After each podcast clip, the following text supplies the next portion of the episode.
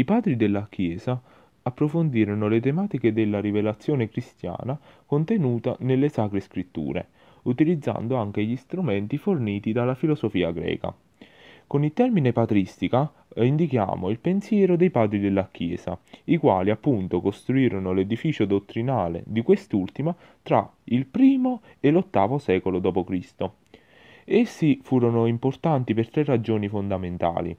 In primis perché definirono le caratteristiche dottrinali della fede cristiana, poi perché eh, utilizzarono la filosofia greca per porre un confronto con eh, il cristianesimo alla luce della rivelazione e poi perché furono dotati di particolare autorevolezza e quindi le loro opinioni erano fondate sulla fede stessa. Per quanto riguarda invece le caratteristiche dottrinali della fede cristiana, va ricordato che la rivelazione offre alcune indicazioni per ottenere la salvezza, ovvero aiutare il prossimo, operare il bene e riconoscere che Gesù è il Cristo. Tutte queste verità hanno a che fare con la condotta del singolo individuo e quindi vengono racchiuse nel mondo dell'etica.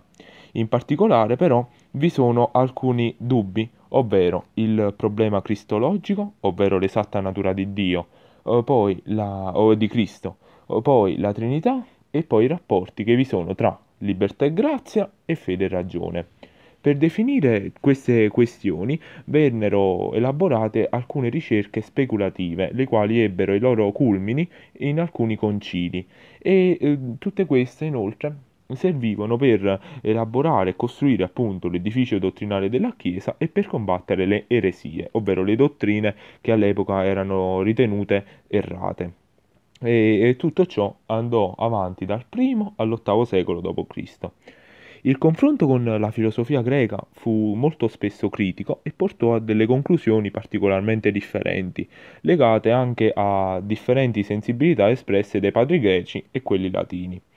Quindi il, alcuni, in particolar modo, come ad esempio Tertulliano e Taziano, erano ostili al mondo greco e non volevano appunto eh, arrivare ad un confronto con quest'ultimo mentre altri utilizzavano semplicemente il mondo greco al fine di effettuare un'apologia, ossia un uh, discorso in difesa di qualcuno o di qualcosa. Lo ricorderemo sicuramente per, uh, grazie all'apologia di Socrate, in, il quale si dif- difendeva in quel processo se stesso, e in questo caso invece viene utilizzato per difendere le verità religiose. Nella patristica possiamo distinguere due mondi, diciamo, ovvero quello di tradizione latina e quello di tradizione greca. Queste due famiglie sono differenziate anzitutto per la lingua utilizzata, naturalmente, il latino e il greco, e poi anche per le, i loro principi sui quali si basavano. Infatti, la patristica latina predilesse la riflessione morale, senza soffermarsi sulle questioni metafisiche, mentre quella greca si caratterizzò per una maggiore forza speculativa e si occupò anche di questioni metafisiche, molto più complesse rispetto a quelle della patristica latina. Per quella latina, appunto, troviamo come maggiori esecutori eh, Agostino di Ippona e, se, eh, poi Boezio successivamente. Invece per quella greca ricordiamo Pseudo Dionigi Areopagito All'interno della patristica latina possiamo notare svariati autori di opere, in particolare possiamo analizzarne alcuni. Eh, ricordiamo infatti Tertulliano, il quale eh, sosteneva che la filosofia greca fosse causa di confusione ed errori, mentre la religione cristiana è superiore alla ragione e da questa quindi del tutto diversa. Ma chi era in effetti Tertulliano? Tertulliano nacque a Cartagine intorno al 160 d.C. e a 30 anni si convertì al cristianesimo. Abbracciò l'eresia montanista, la quale sosteneva che eh, la fine del mondo fosse imminente ed esortava una vita più casta e pura, e la insegnò al proprio discepolo, Taziano, tant'è vero che eh, Tertulliano e Taziano erano proprio coloro che rifiutavano la dottrina, eh, la, la, filosofia greca e prediligevano invece eh, semplicemente il cristianesimo puro e considerato semplicemente eh, secondo ciò scritto nel Vangelo. Egli quindi eh, osservava che la filosofia può portare semplicemente alla confusione dottrinale, alla nascita delle eresie, e che il cristiano è già perfettamente filosofo, dato che conosce pienamente Dio e l'ordine della realtà. In particolar modo questi due punti eh, vanno ad abbracciare la fede e la ragione. E il, poi per quanto riguarda invece ciò che Tertulliano osservava eh, per il cristianesimo, egli eh, osservò che il, appunto la, la, fede cristiana era basata sulla fede e quindi risultava incompatibile con la riflessione filosofica che fa appello invece alla ragione.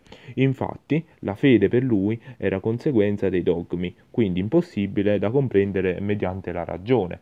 Il fedele infatti troverà nella illogicità dei dogmi la fede in se stesso.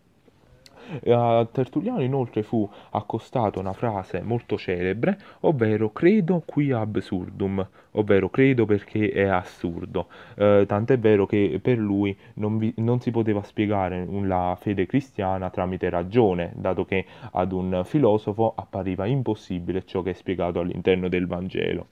Parlando invece di un altro autore, ovvero Ambrogio di Milano, Sant'Ambrogio, si deve la messa a punto della lettura allegorica delle Sacre Scritture, alla ricerca del loro vero senso spirituale. Egli però, a differenza di Tertulliano, non odiava la filosofia greca, ma eh, la, la considerava un'importantissima risorsa, anche se nel suo pensiero l'interesse metafisico è subordinato a quello morale. Egli eh, effettuò la lettura allegorica delle scritture seguendo Filone di Alessandria e Origene di Alessandria. E, eh, e ehm, eh, facendo da ispirazione per Agostino di Ippona. Manifestazione esemplare della tecnica di Ambrogio è il suo Exameron, ovvero il suo commento sui sei giorni della creazione eh, come questa è raccontata nel libro della Genesi, parlando dell'episodio della caduta di Adamo e ehm, escludendo che il fatto faccia riferimento a un evento storico e a un luogo concreto, ovvero l'Edem, e parlando anche di Eva e dello stesso Adamo, rappresentati come eh, eh, svariati elementi. Ad esempio, Eva diventa l'immagine della conoscenza carnale, i cinque sensi, mentre Adamo l'intelletto. Parlando invece di Origene di Alessandria, possiamo dire che egli fu uno degli scrittori cristiani più prolifici e a lui si deve un approfondimento di tipo metafisico della dottrina dei sensi della scrittura. Egli appartiene alla patristica greca, quindi in particolar modo fa affidamento sull'osservazione eh, della metafisica e eh, di questioni eh, ontologiche più complesse e possiamo dire che egli, vabbè, eh, venne ordinato sacerdote intorno al 230 durante un viaggio in Palestina, fu arrestato e torturato a causa delle persecuzioni anticristiane e morì poco dopo, forse per le stesse torture subite. Egli eh, inoltre Uh, scrisse svariati testi, dei quali però ce ne sono giunti ben pochi, e uh, effettuò anche la teoria sulla lettura allegorica delle scritture.